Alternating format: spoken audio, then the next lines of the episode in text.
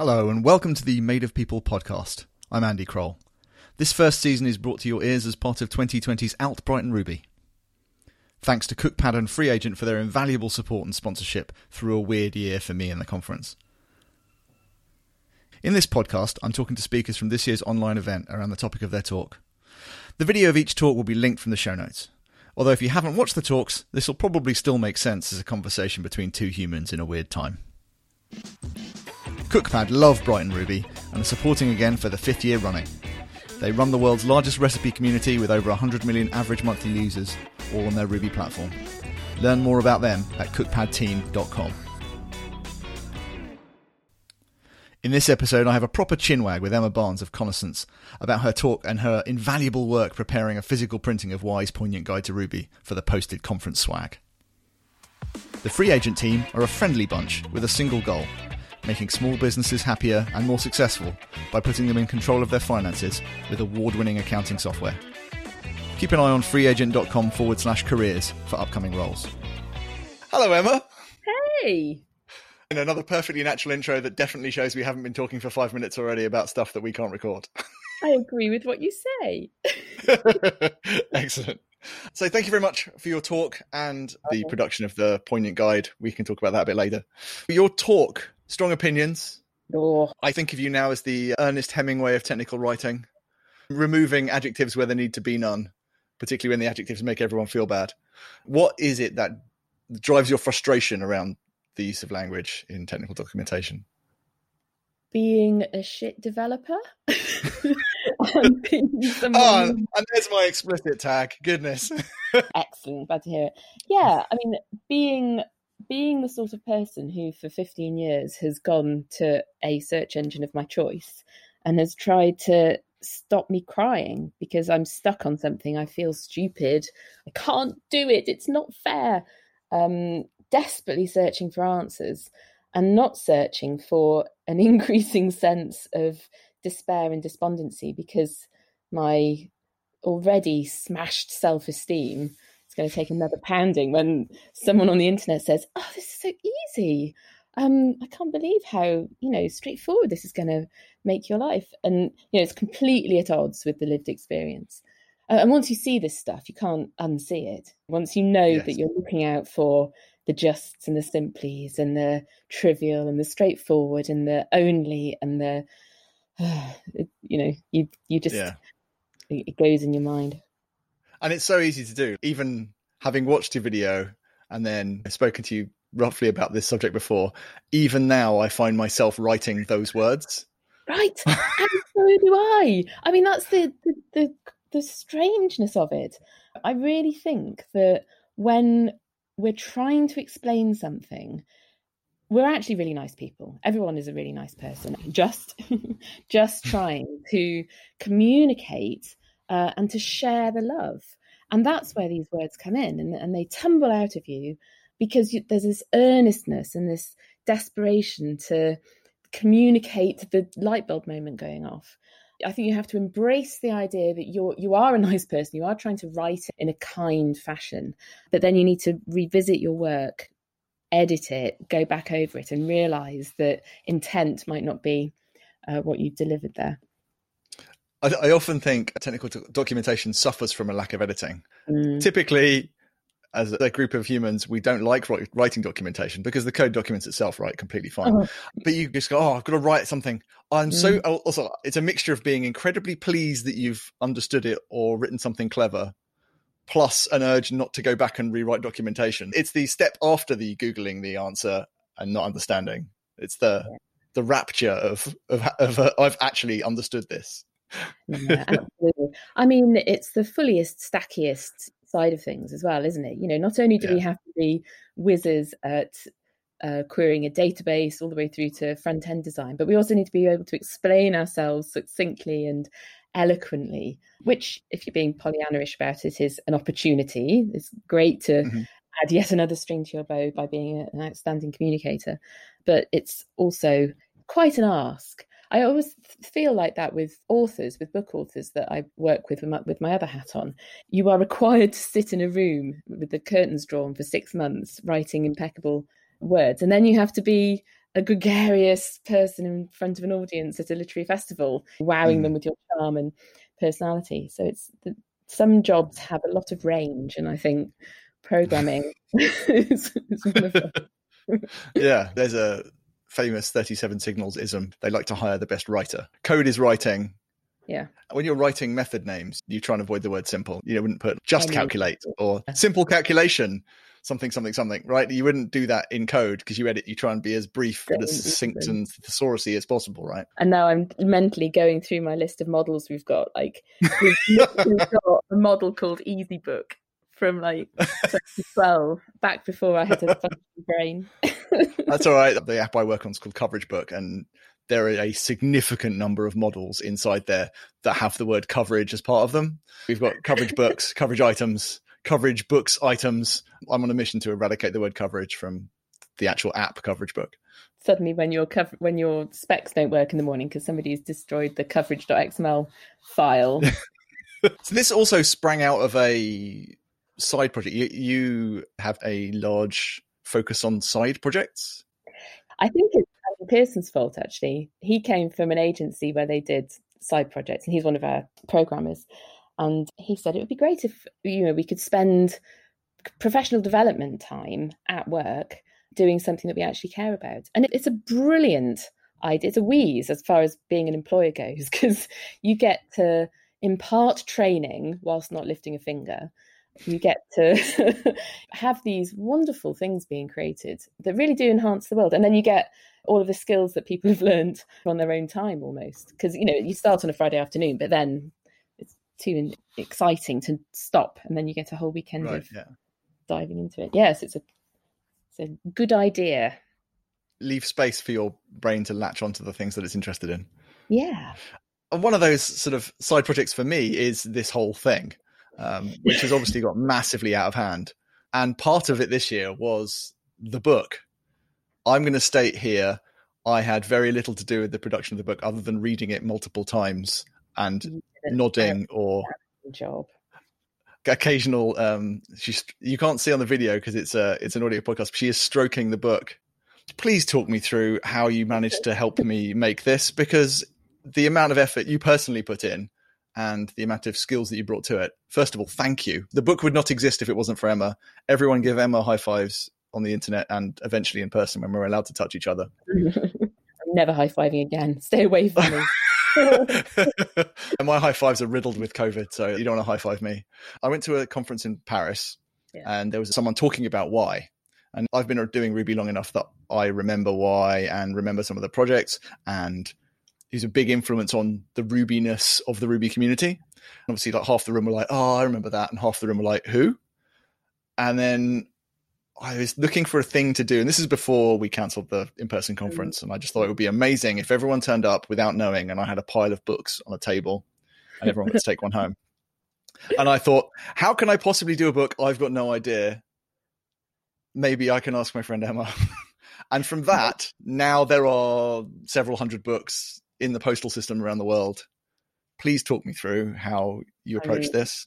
This is the funny thing. And when I got your initial email, I thought, oh, bless, because it was so sweet and naive. Like, hey, um, uh, I think you're doing a book. Uh, and I'm like, you have no idea what this will take, you you child.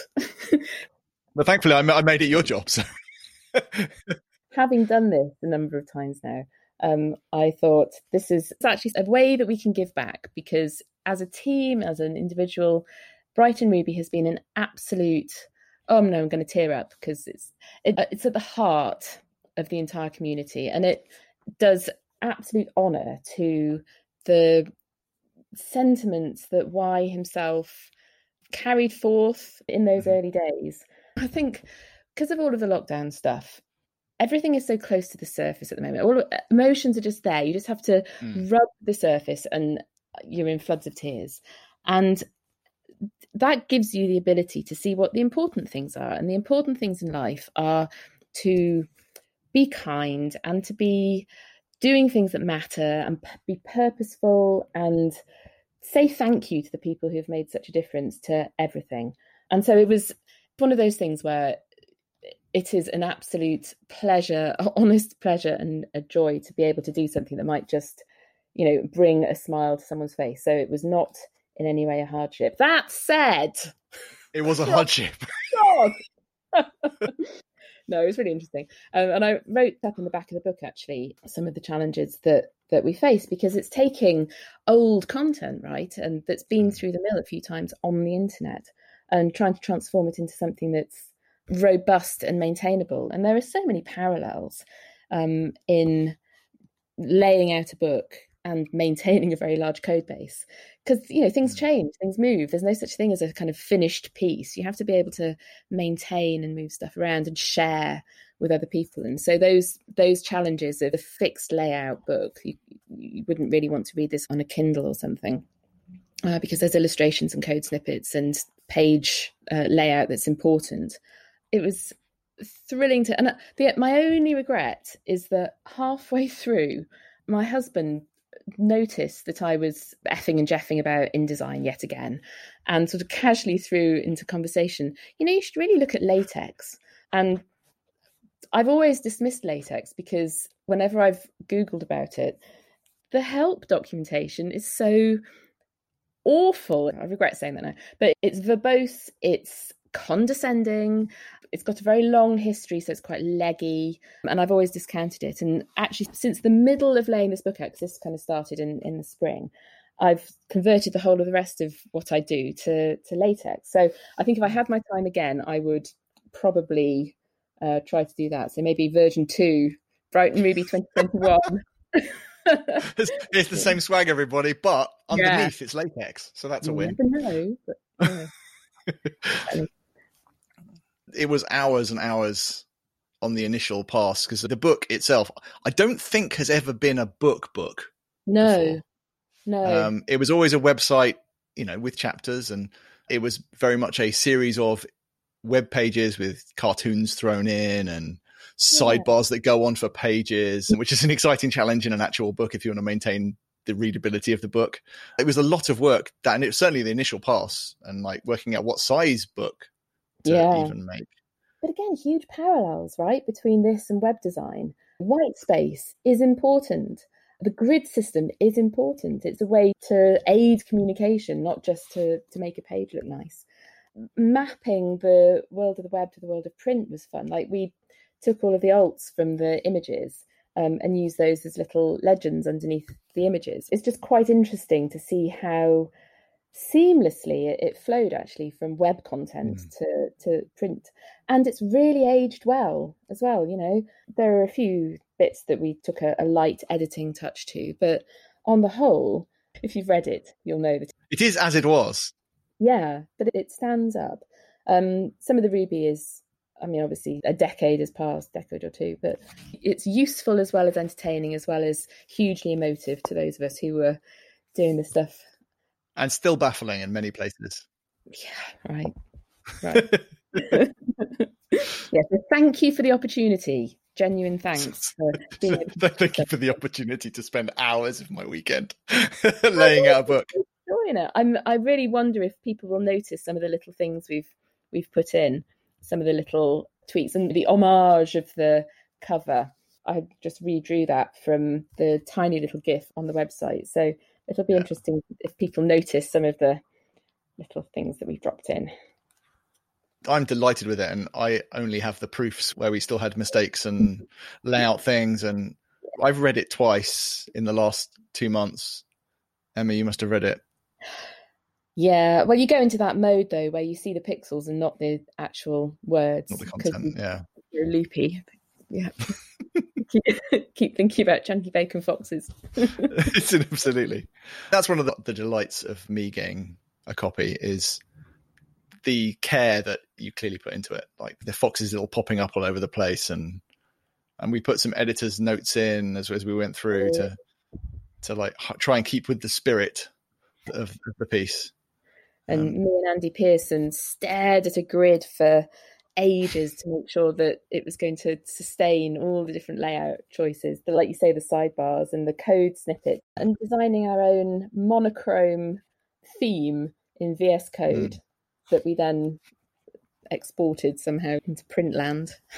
in the first pressing, am I using correct publishing term? In the first pressing, it's going to 14 different countries. Yeah, yeah. And then there will be no doubt a couple more additional countries. Going through my VAT for the digital content shows me there are definitely at least 14 countries.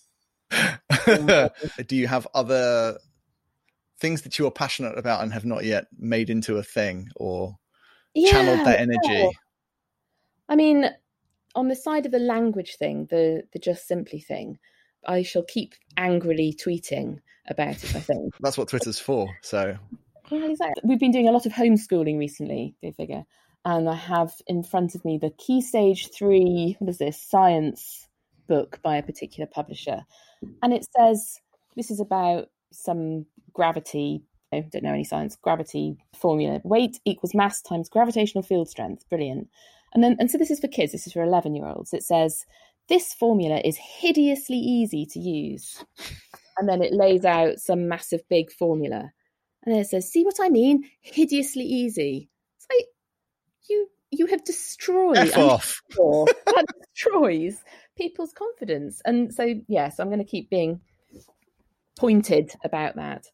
The other thing that I've been doing is for my side project is Make Our Book, which is makeourbook.com for everyone out there who has children. It's a Rails app, and I wrote it for schools because my boy was at school.